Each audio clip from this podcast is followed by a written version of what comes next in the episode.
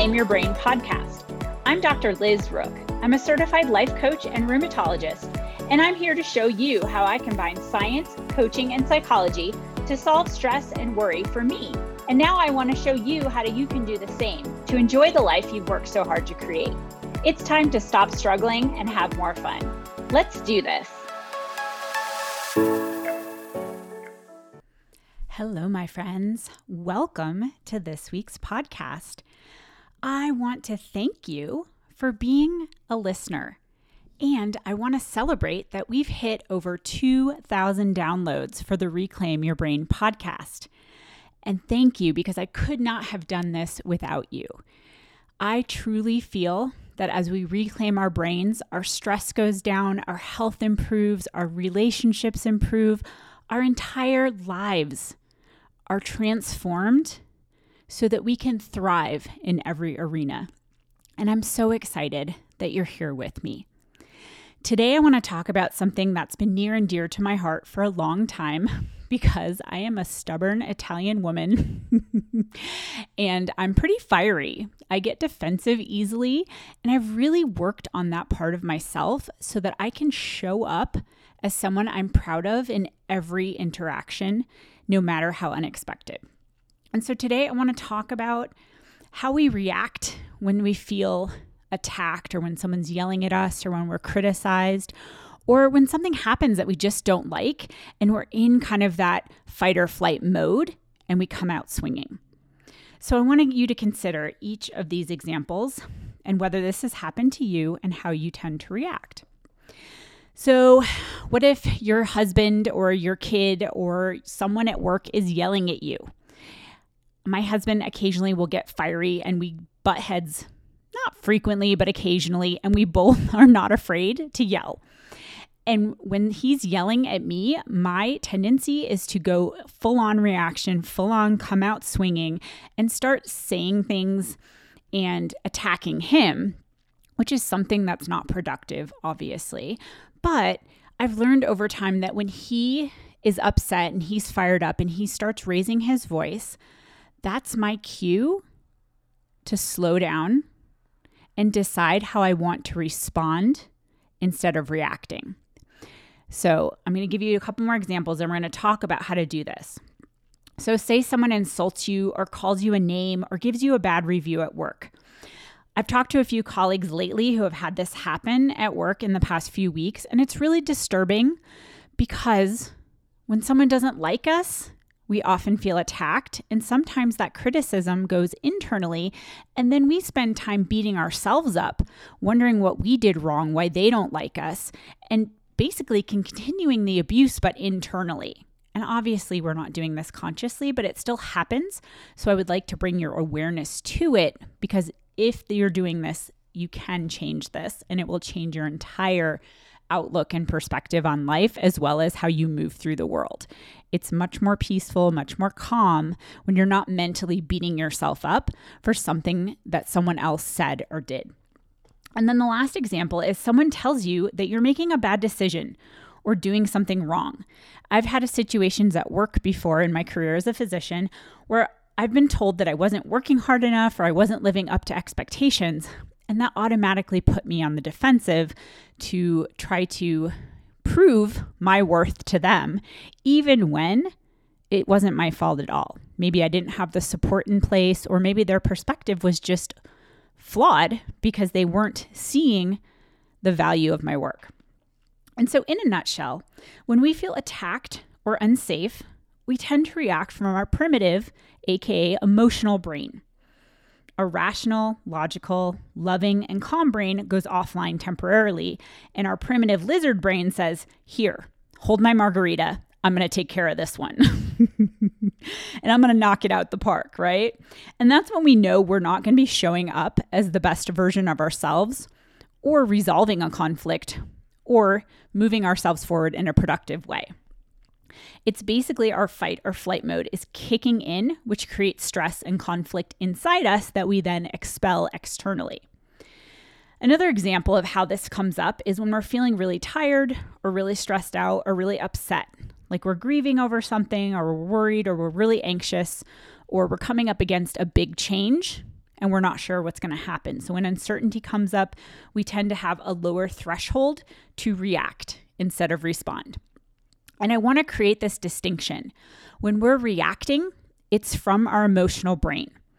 Our rational, logical brain is not involved. There are thoughts that happen, but they're usually default thoughts like, that's not right, I'm feeling attacked, and we come out swinging, right? We're in a defensive posture and it's fight or flight mode. It's go time. We're defending our lives, or at least our primitive brain thinks that's what we're doing, as opposed to when we're responding. We're responding from our rational, logical, evolved, beautiful, intelligent human brain that's able to hold space for any emotion and still consider the other person in the interaction as well as our both short and long term goals. And it, as you can imagine, this transforms our communication with everyone around us as well as ourselves. We can always respond when we're able to slow down and be aware of our triggers that cause us to react. Martha Beck terms this lack or attack kind of fear. And she basically says there's only two types of fear that trigger our primitive brains either lack, we're not good enough, we're not doing enough, there's not enough of a resource, and it's basically all the scarcity, right? And that compare and despair is part of that too. Like they they can do it better. I don't have enough skill. I don't have enough resources. I don't have enough talent, right? So then we're basically relegating our authority. Or the attack, where we feel like we're being physically attacked, and that could mean danger, right? Danger or death. And then our brain comes out swinging. We're either feeling less than or not enough, which is fake news and a story that our brain's offering us, which we often take the bait and come out swinging, or we're feeling scared and attacked, which is also fake news. And obviously, I'm not talking about actual physical danger where we're reacting to an actual physical threat and we're responding to save our lives.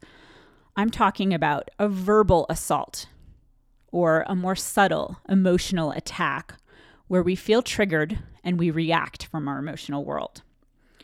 When we can see and understand why and how we're reacting, we can change course and choose how we want to respond from who we are and who we want to be instead of reacting without any logical or rational higher brain function being involved.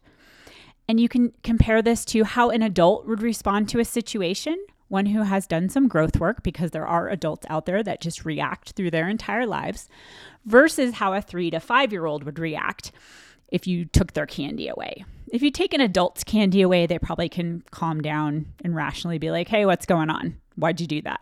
Versus a three to five year old who is just maybe going to throw a fit or start crying or start yelling and screaming. And that kind of shows you the difference between reacting and responding as a grown adult, you always have the opportunity to respond. And I would consider this our responsibility, our ability to respond. And that's also how we take our power back and our control back in any given situation. What it looks like in action is first, we usually notice that we reacted in hindsight, right? So he called me stupid, so I called him an idiot or she wrote a rude, rude review about me. So I spent all weekend thinking about how she was wrong and she's a bad person and I don't want her as a patient. And then I also spend the time internally beating myself up and wondering why I even work to help other people when this is the thanks I get. Maybe this resonates with you. then, so we're, we're noticing it in hindsight, and then we're kind of saying, oh, I could have responded differently to that, and the outcome may have been a little bit different. My life would have been more pleasant, it wouldn't have been as stressful.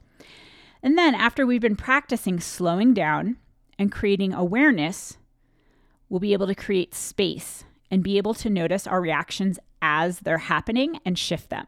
And this happened a lot with my husband because I would either just let him talk and go off on whatever subject, and I wouldn't defend myself or I wouldn't really engage. I'd just kind of allow that space to be there and then decide like, do I want to come back out swinging? Do I want to engage in this or do I just want to let him talk and actually choose to hear him or choose to walk away or choose to do whatever?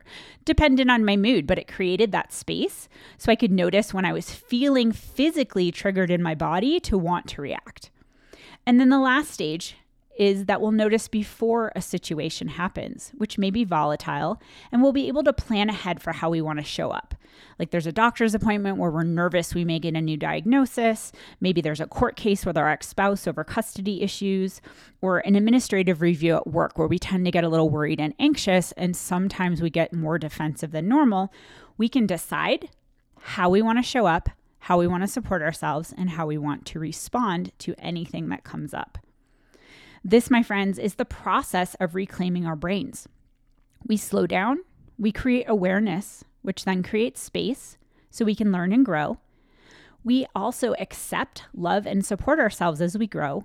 And we ultimately allow our perspective to serve us instead of being a victim to it, where we're always reacting and then regretting or wondering what the heck happened in the first place. So I want you this week to see where you could slow down, be aware of what's happening in that noggin of yours when you're feeling triggered to react, and then decide how you want to respond from feeling safe, loving, and loved, and in control of your portion of any interaction. All right, my friends, that is what I have for you this week. Take it out, apply it in the real world. If you want to take this work deeper, I want to invite you to email me at info at thrivearena.com to set up your free consultation where we can talk about going from stressed to success over my 12 week program. And I will personalize it for you any situation that's happening in your life, any scenario, any place where you're feeling stressed or overwhelmed or struggling, and you want to instead show up calmly with confidence, be able to focus, and be able to thrive. I'm here for you email me, reach out, let's connect. All right, y'all, have a fantastic week, and I will talk to you next week. Thank you for listening today. If you love what you're hearing, be sure to hit subscribe so you never miss an episode. If you want more inspiration and stress solutions to feel better and live joyfully, click the link in the show notes to join my email list to get joy delivered straight to your inbox. It is never too late to reclaim your brain and thrive in your life.